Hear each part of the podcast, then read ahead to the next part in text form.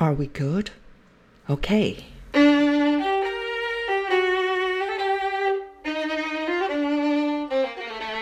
Hello, this is Dr. Barbara Kiao. Actually, a lot of my clients prefer to call me Dr. Bibi, and I quite like it, to be honest, because I think there is a ring to it. Dr. Bibi. Don't you think?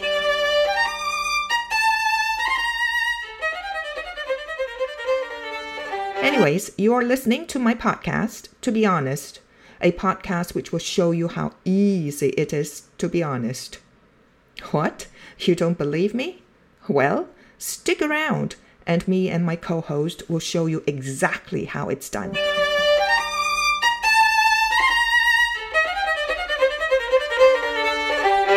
Hello, everyone. This is Dr. Bibi.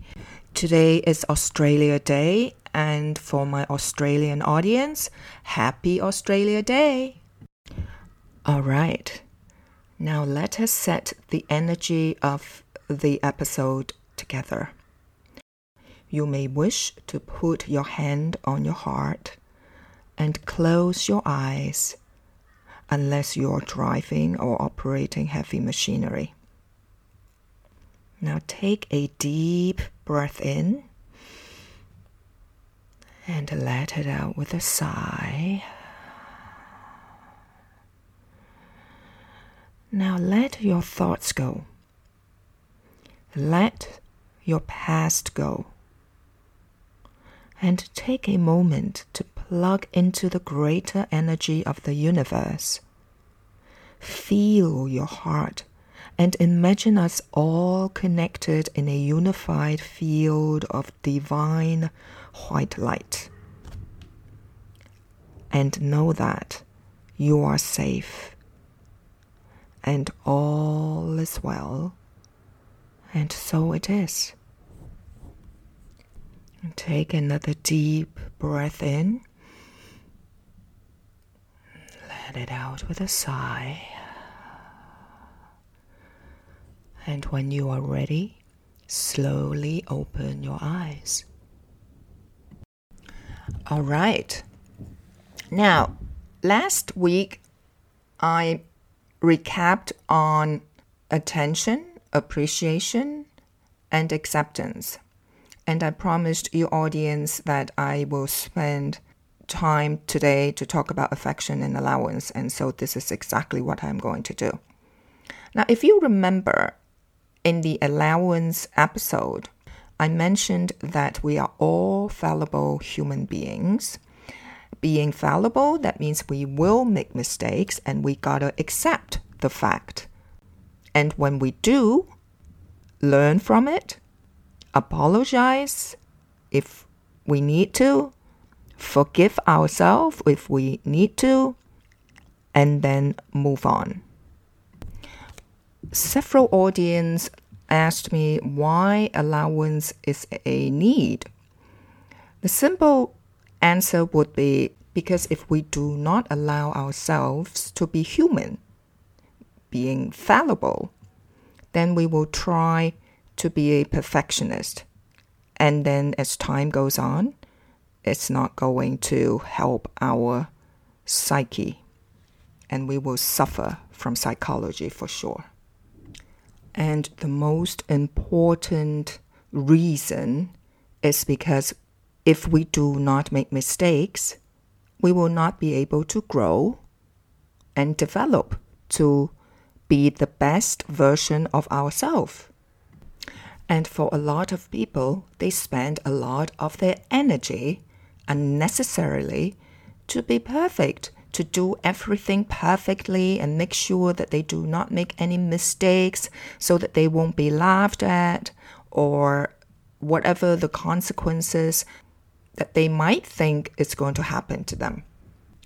Well, to be honest, that is not the way to live, and I'm sure you will agree with me. So, what about affection? And I'm referring to loving and romantic relationships in our life. This is the piece of the information that I have not referred to you during the episode of affection.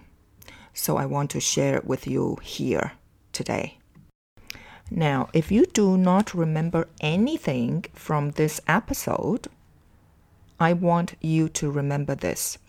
The quality of your life is the quality of your relationships. So I repeat, the quality of your life is the quality of your relationships.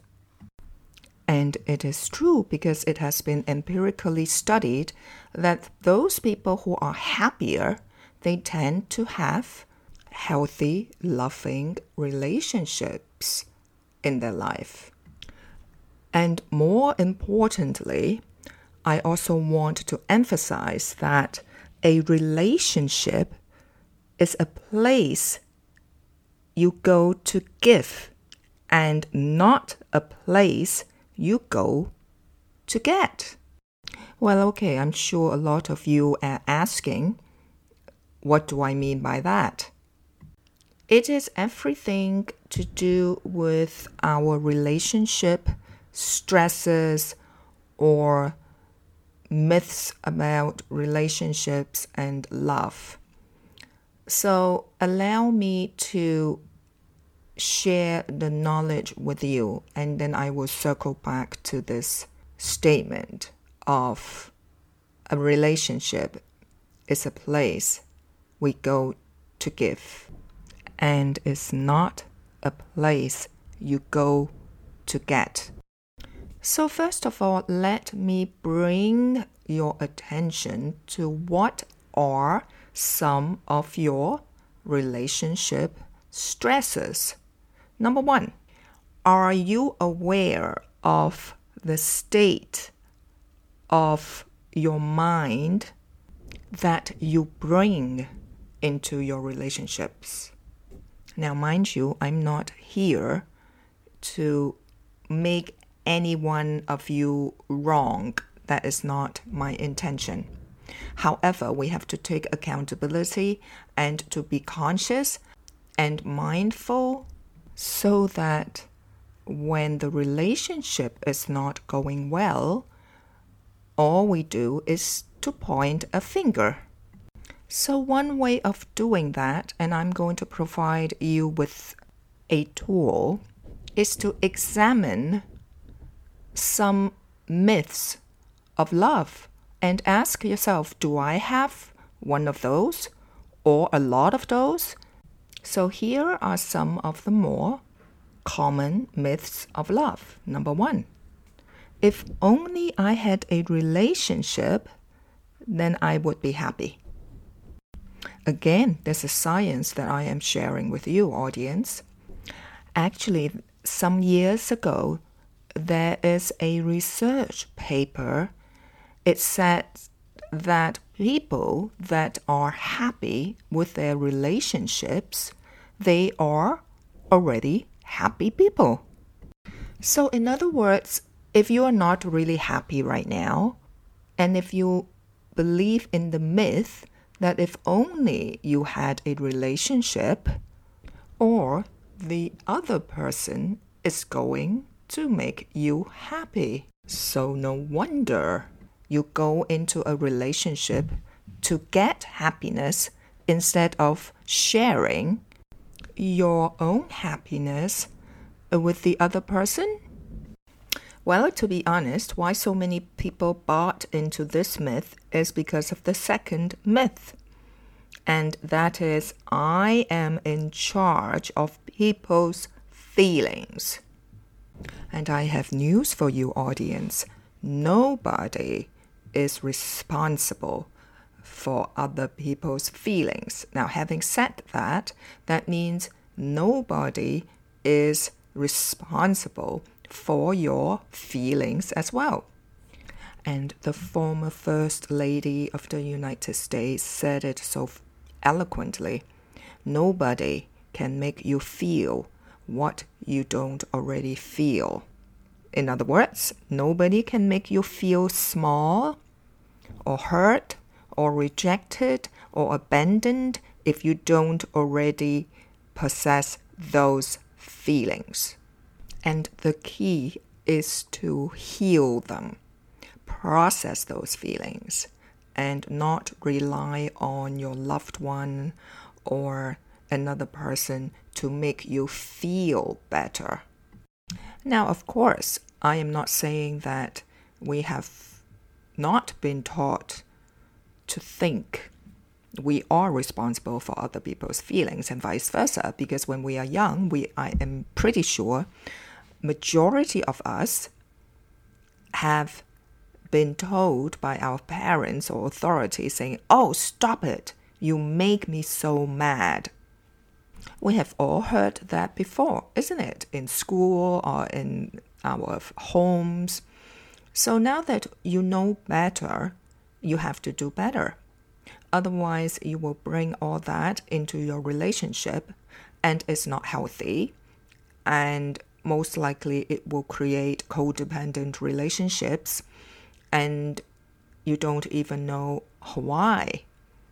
And this myth, I am in charge of people's feelings, could be the culprit, or at least one of the culprits. All right, so I have a really good one for you. The third common myth of love is the depth of love is measured by the intensity of obsession with the loved one. Really? Are you kidding me? That is not love. That is stalking. So remember this, ladies and gentlemen. Obsession is not love. And another common myth of love well, the Beatles wrote a song about it, and that is, yes, you guessed it, all you need is love. No, love is not enough. Okay?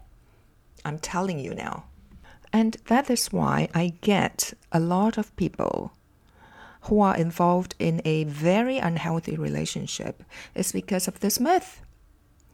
They believe that the depth of love is the willingness to endure pain and hardship for the sake of the relationship, no matter what. And guess what? That is why a lot of people have difficulties in leaving an abusive relationship. Now, of course, I'm not saying that this is the only reason why they choose to stay in a unhealthy, abusive relationship. But this myth is definitely one of the causes. Now, my dear audience, the next myth is also very common because if you hear people say, oh, we have been together for so long and we don't argue, we hardly have any conflict, they say it as if it's a good thing. I have news for you. It is not necessarily a good thing. Why? Because we are all different. All relationships, even the most successful ones, have conflict. Think about it. How could you not?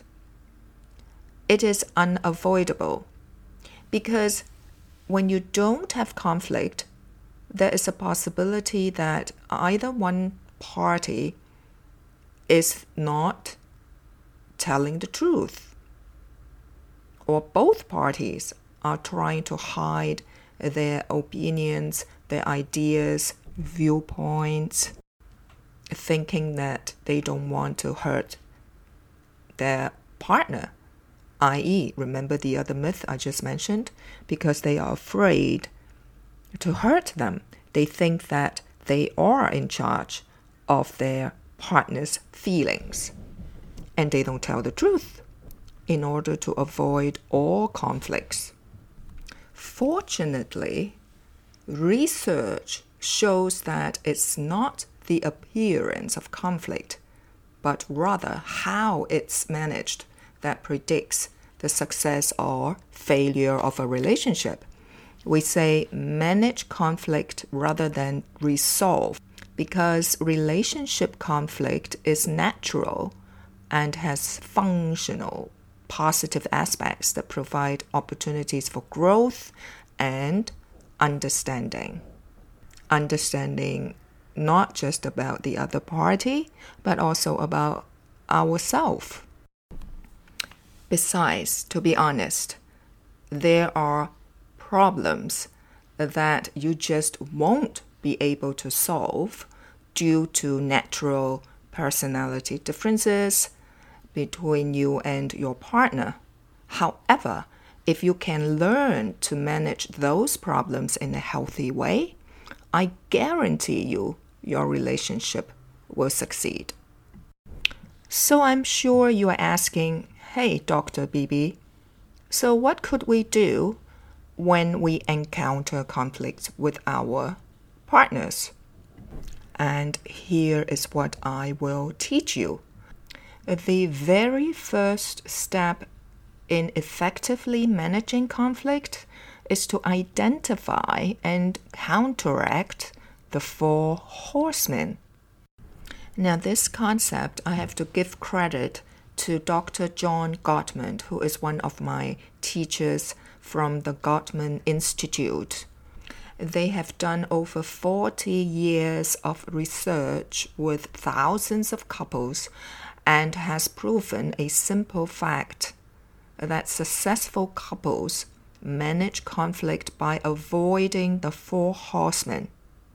Well, actually, Dr. Gottman call it the four horsemen of the apocalypse is a metaphor depicting the end of times in the New Testament. And they describe conquest, war, hunger, and death, respectively. So when they use this metaphor to describe communication styles, according to their research, can predict the end of a relationship, believe it or not. So I'm sure you are eager to find out what are the four horsemen. Now, since our time together is almost up, I shall talk about the four horsemen in the next episode. So until next week, stay safe, learn heaps, and find the courage to be honest. Bye for now.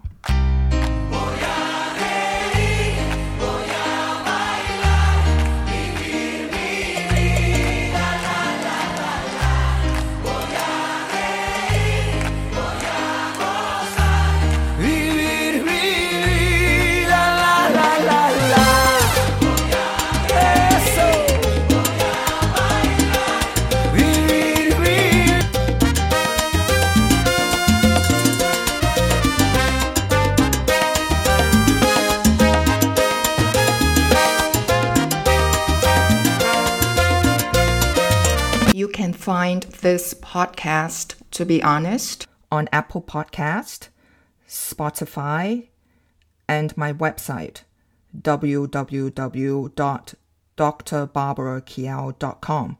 D R B A R B A R A K I A O dot com.